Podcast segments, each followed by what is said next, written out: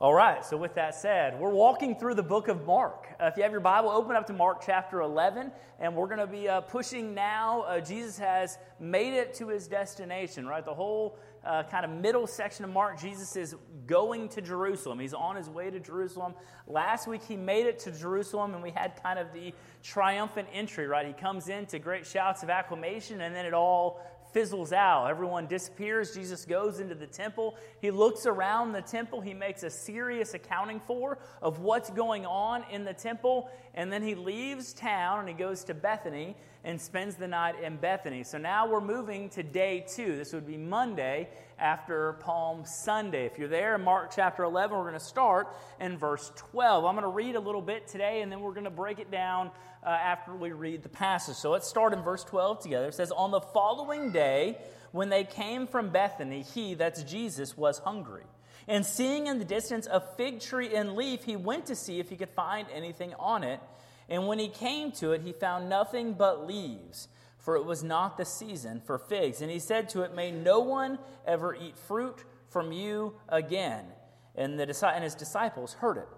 And they came to Jerusalem, and he entered the temple, and he began to drive out those who sold and those who bought in the temple. And he overturned the tables of the money changers and the seats of those who sold pigeons. And he would not allow anyone to carry anything through the temple. And he was teaching them and saying to them, Is it not written, My house shall be called a house of prayer for all the nations, but you have made it into a den of robbers? And the chief priests and the scribes heard it and they were seeking for a way to destroy him, for they feared him, because all the crowd was astonished at his teaching. And when evening came, they went out to the city, or went out of the city. And as they passed by uh, in the morning, they saw the fig tree withered away to its roots. And Peter remembered and said to him, Rabbi, look, the fig tree that you cursed has withered. And Jesus answered and Have faith in God. Truly I say to you, whoever says to this mountain, Be taken up and be thrown into the sea and doesn't doubt in his heart, but believes uh, that what he says will come to pass, it will be done for him. Therefore, I tell you, whatever you ask in prayer, believe that you have received it and it will be yours. And whenever you stand praying, forgive if you have anything against anyone, so that your Father also in, who is in heaven may forgive you your trespasses. All right, we're going to stop there. So, uh, this story is kind of, uh, Mark is really well known for doing this. It's a sandwich story, right? You have kind of bookends about a fig tree, and then you have a middle that doesn't seem to fit, right? If you just read this story straight through, Mark's talking about this fig tree, and Jesus is like, no one's going to eat from you again. And the story ends, and the fig tree is dead, right? And that seems like one coherent story. And then just like shoved in the middle of the fig tree story is the story of Jesus cleansing the temple right? And we like this story. It's one of our one of our favorite stories of Jesus. It's angry Jesus. We don't get angry Jesus very often in the Bible, right? And so when we see it, we're like, hey, look, he gets angry too, right? That's kind of nice that he's not just always this. Sometimes he has emotions and righteous indignation, and he take, takes action, and we like that guy. I like that guy uh, uh, a lot, and so I, I look forward to this passage of Scripture. But it's just in the middle of something else. And so the question, those of us who read the Bible and read it critically, the question you need to ask when you run into this is like, why did Mark shove this story in the middle of the fig tree story? Right? And you could say, well, it's because it's chronological, right? So, like in the morning, the fig tree was cursed, and then Jesus went and did what he was going to do, and then he comes back, like, you know, the next morning, and the fig tree's dead. And, and there could be something to the fact that it's chronological, but really, Mark does not tell a chronological story right? The entire book of Mark is not meant to be this is the first thing that happened and this is the second thing that happened. Mark is telling a story to talk about who Jesus is. And so he pulls stories from the three years of Jesus' ministry and he pushes them together because he's telling a story that he wants people to understand the point of what he's saying.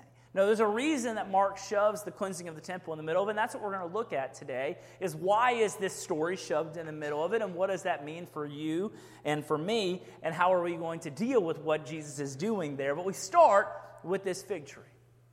Right, this fig tree, this is one of the most difficult passages in Scripture.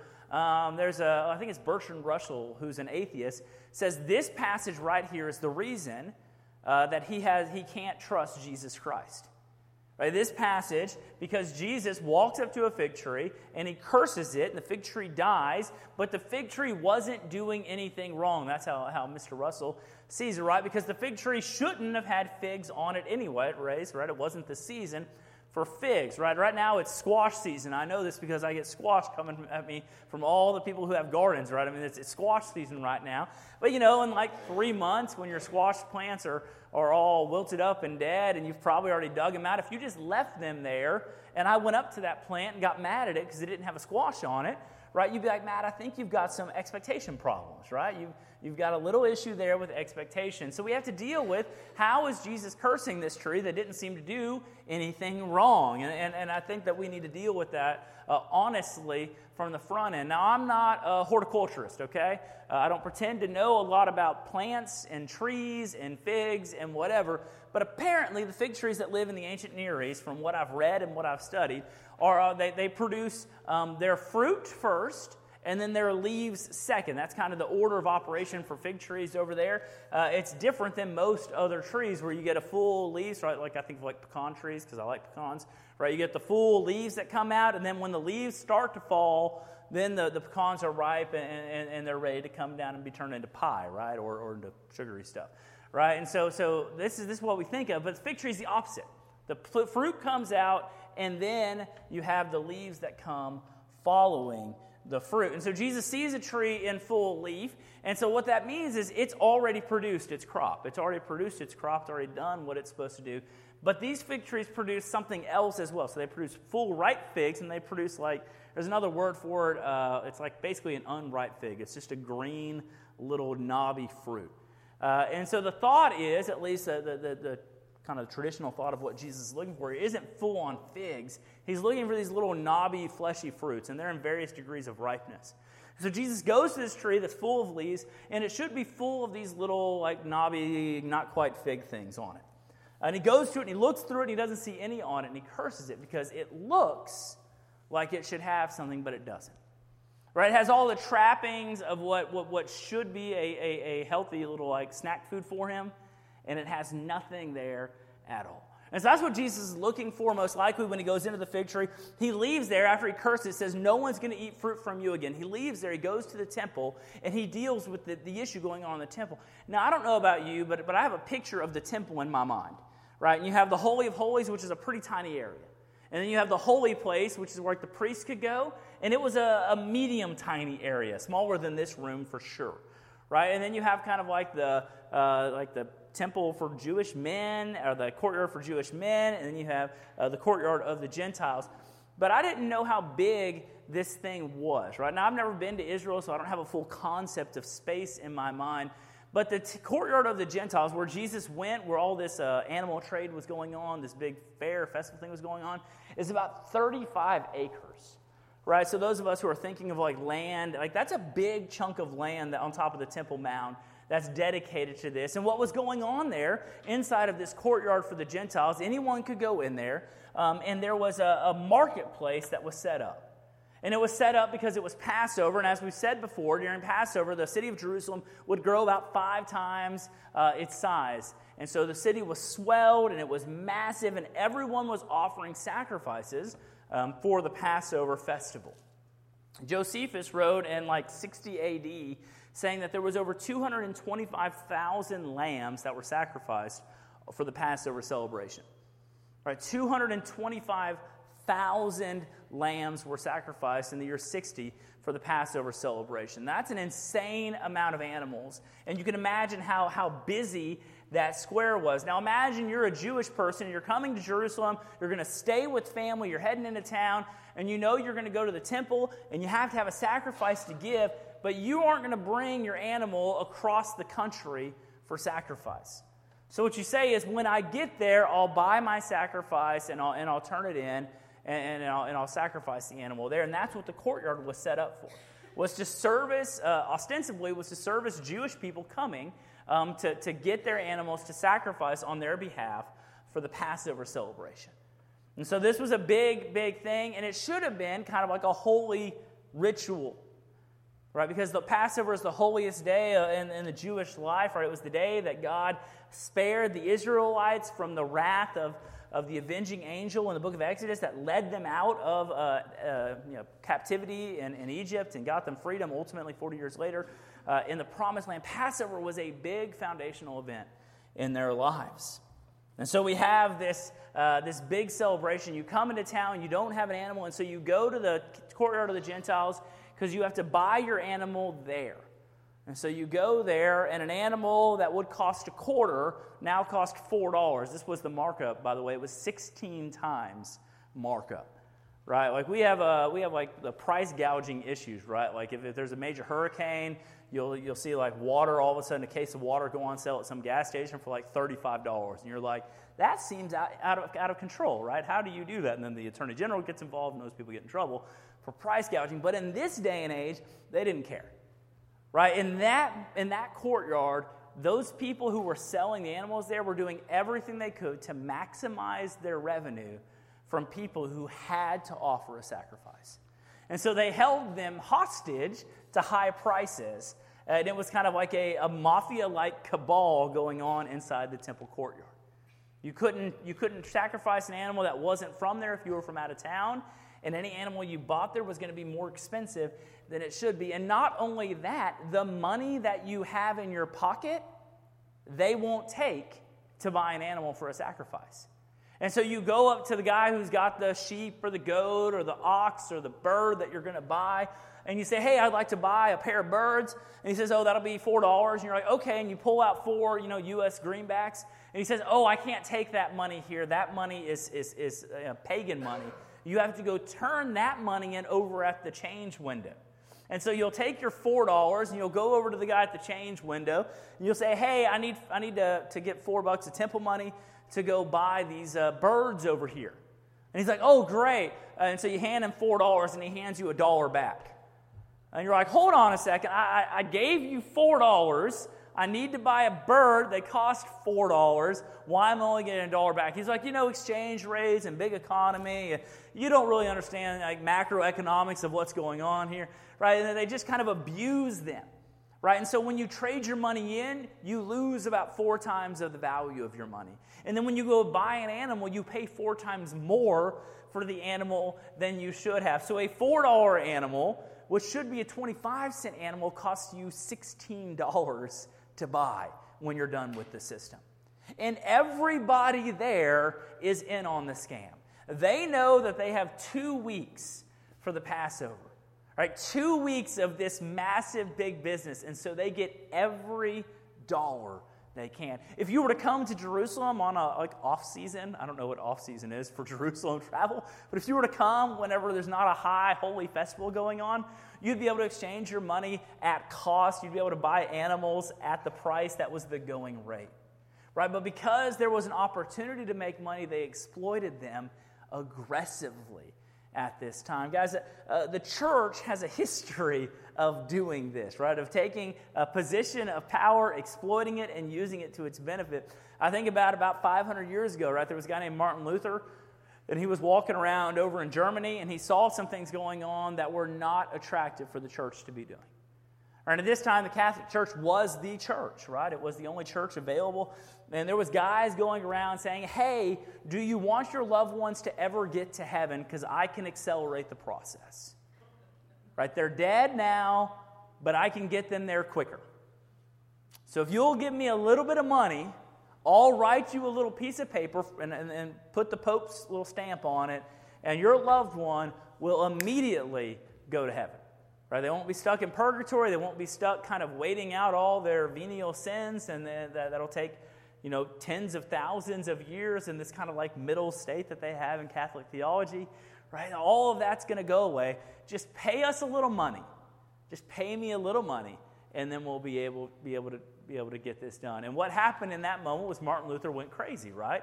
He, he finally put it together, read the book of Romans. He's like, this is wrong, right? Salvation is by faith alone, through grace alone, not by works, not by acts, not by purchasing indulgences for the good of yourself, right? And so Martin Luther threw off the entirety of the Catholic hierarchy, and the Catholics had a major revolution afterwards, right? We, we talk about the Protestant Reformation um, because we come out of that in the, in the Baptist strain. But, you know, the Catholics had a major reformation that happened right after that as well, right? It's called the Counter Reformation, right? And so a lot of the things that Martin Luther was really upset about the Catholic Church doing, why the you know, Vatican City is covered in gold everywhere, right? They, the Catholics were like, whoa, hold on, maybe we've pushed too far, right? And the leadership at the top said, maybe we've pushed too far, and they pulled back. And there was a major reformation inside the Catholic Church, a needed reformation inside the Catholic Church that took place. Jesus comes into the temple, he sees the same sort of thing going on in the first century. He sees religious leaders, the people in charge of the Temple mount, exploiting people and holding over the, the, the, the, you know, the gifts of God and saying, You will never get the gift of God in your life. You will never taste the goodness of God in your life unless you offer this sacrifice, and you won't offer this sacrifice unless we sell it to you at a price that we deem. And that's why Jesus went in there and started going crazy on people, right? We read it and he's like, and one of the, it's like he makes a whip, right? And he's whipping animals and, and, and getting them out of there, right? Jesus looks at what's happening. He, he looked the day before, right? He examined what had happened the day before and he said, I'm going to come back and take care of this.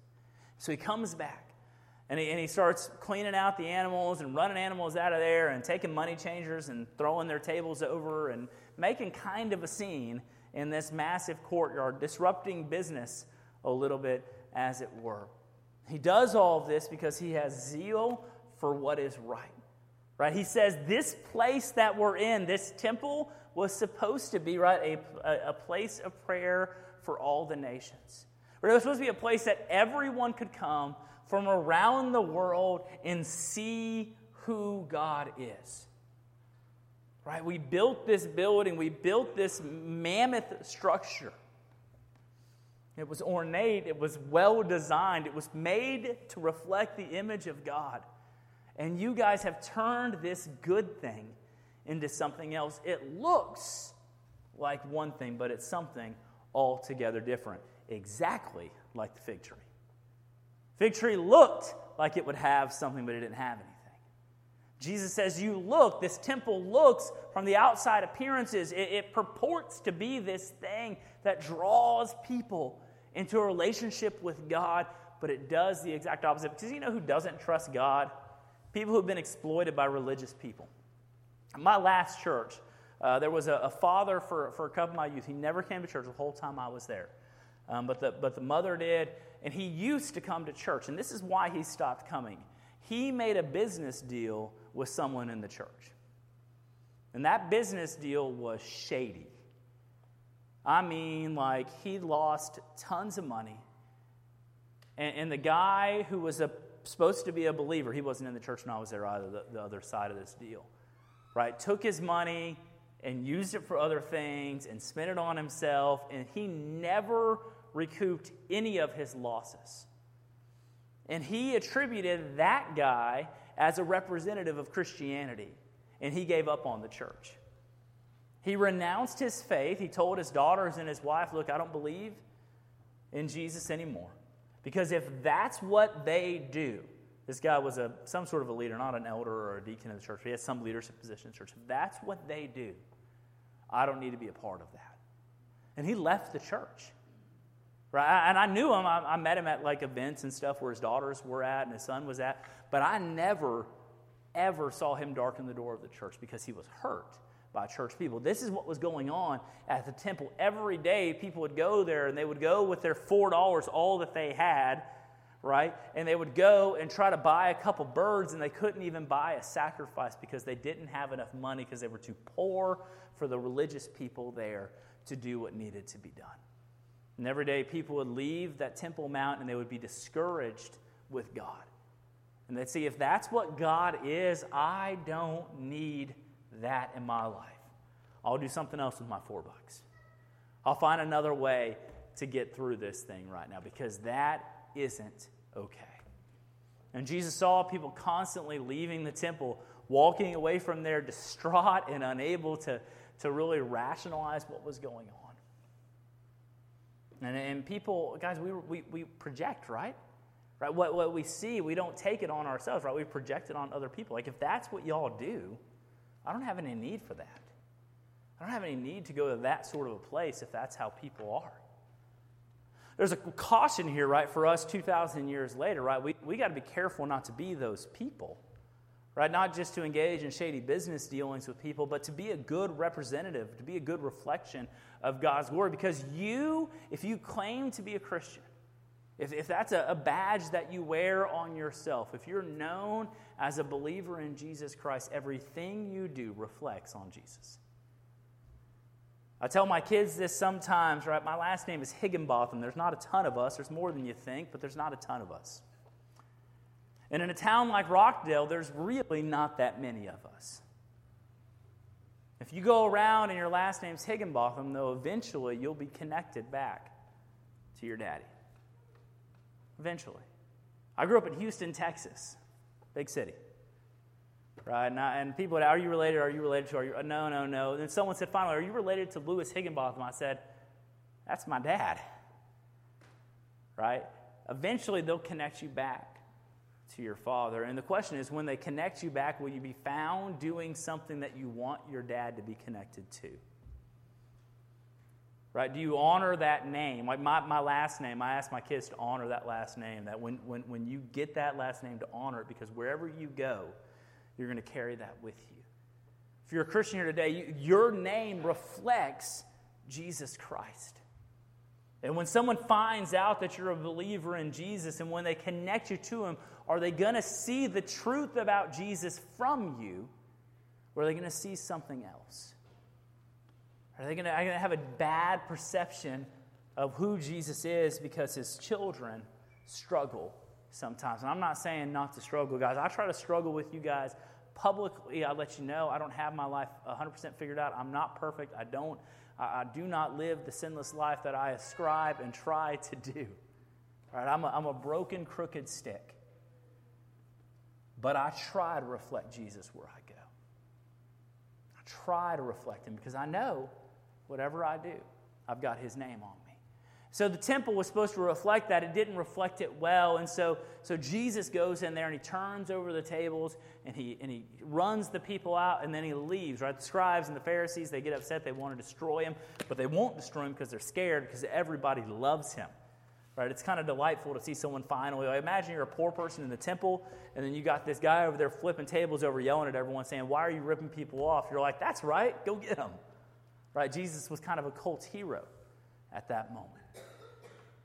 He leaves town and wakes up the next morning. They're on their way back into Jerusalem to go back to the temple, go back to this holy place again. They walk by the tree, and Peter's like, hey, that's the tree you cursed, and now it's dead. And Jesus is like, yeah. And more greater things can happen if you'll have faith and believe. Or if you'll have faith and believe, greater things than this will happen for you. Now, now this dead tree, right again, the tree is represented like kind of like an analogy for the temple. The temple was this place that was supposed to have the glory of God, and, it, and it's ultimately it's going to be gone. It's going to be destroyed because it's been replaced by something else. When that tree dies and withers away, something's going to take its place. I don't know how long it takes for the tree to disappear. Something's going to take its place. And when that does, that new thing may take root and bear fruit and be fruitful. Jesus took the place of the temple. He himself, on his body, took the place of the temple. He said, I will be the holy place. I will be the one where worship is centered. I will be the one where everyone goes to and, and they find healing for the nations. And ultimately, I'm going to pass on that duty to you, church. You will be the ones where people can find hope and peace and love and grace because you will bear that out of your life. Greater things can happen if you place your faith in the right place. So, is your faith placed in Jesus Christ? Is it placed somewhere else? Where, where do you have your faith? Right? Misplaced faith doesn't take you very far. But if I have faith that I can fly off the top of this roof, I promise you I will not fly far, right? I've tried the walking on water. I told you this, right? I don't do it. I sink. I try. Almost every year I try, and every year I, I fail. Right? I, but, but, but if your faith is in the right spot, if it's in Jesus Christ, you can do great, great things. You can draw the nations to Jesus. You can see lives changed and transformed by the power of the gospel of Jesus Christ. It happens through you trusting in Christ. So there's two things that we can get out of this passage. First thing is this Are you a fig tree in leaf that looks good but is fruitless? And if you are, then you need to go to work, right? You need to find some way to begin to be productive. The way you produce, by the way, is not by working harder. Right, man, I'm going to do better. I'm going to, uh, Matt said, be here at 3 o'clock to bag cookies. I'll be there. I'm going to, I'm to bag cookies and pop popcorn. I'm going to do all these things. I'm going to work harder. I'm going to do, I'm going to do. No, no, no. It, it comes down to the fact that if you're fruitless, that means there's a problem with you. And you don't fix you because you're the problem and you can't fix it. So you go to Jesus, you say, Jesus, I need you to work on me. There's another parable Jesus shares about a tree that isn't producing fruit, right? And the, the, the owner of the garden comes to him and says, Hey, rip this tree up. It's taking up soil and it's not giving me anything. And the gardener says, Hold on a minute. Give me one year. And he digs around the base of the tree and he fertilizes the roots of the tree and he pours his life into the tree because he knows that that tree, if it's treated properly, if the roots are given the right sort of like maintenance and fertilizer, uh, that it will be fruitful again. Some of y'all are in that moment right now. You need to ask the gardener to come and to tend to your roots. You need to go and rely back on the thing that's the core center point of our faith, which is, is our knowledge of Jesus Christ through His Word. Man, so many of us have fallen out of love with God because we, we, we don't know who He is because we don't touch His Word anymore. I'm going to ask you to open God's Word this week, guys. Open it up, fall back in love with Jesus. Let Him work on you. Like you it's not about what you do, it's about what He'll do through you and for you. Some of y'all are fruitless trees. It's true. You know it. As you think about your life, you say, if Jesus was come to me and to analyze my life and say, Are you being fruitful? You'd say, No, I'm not. I'm not. The solution to that is to ask Jesus Christ to make you well again because you're not well. Guys, I've been there. I, am not always well. Right? Repent, go back to Jesus, and ask Him to make you well again. And then for others of us, we need to be careful about how we represent Jesus here today. Right? We may be bearing some degree of fruit, but we know that there's other times when we, we're, we're not where we need to be. People come to us and, they, and they're looking for Jesus Christ, and instead of that, they get something else altogether different. And that's, that's you today, guys. That, that's a moment of repentance. Say, God, I recognize I fall short. Help me. Help me to bear fruit consistently. When people come and don't want to see you, Lord, I want them to see you clearly, not to see me anymore. Guys, we're going to take a moment. We're going to, we're going to share the Lord's Supper today. The Lord's Supper was instituted by Jesus Christ really like three days after the cleansing of the temple.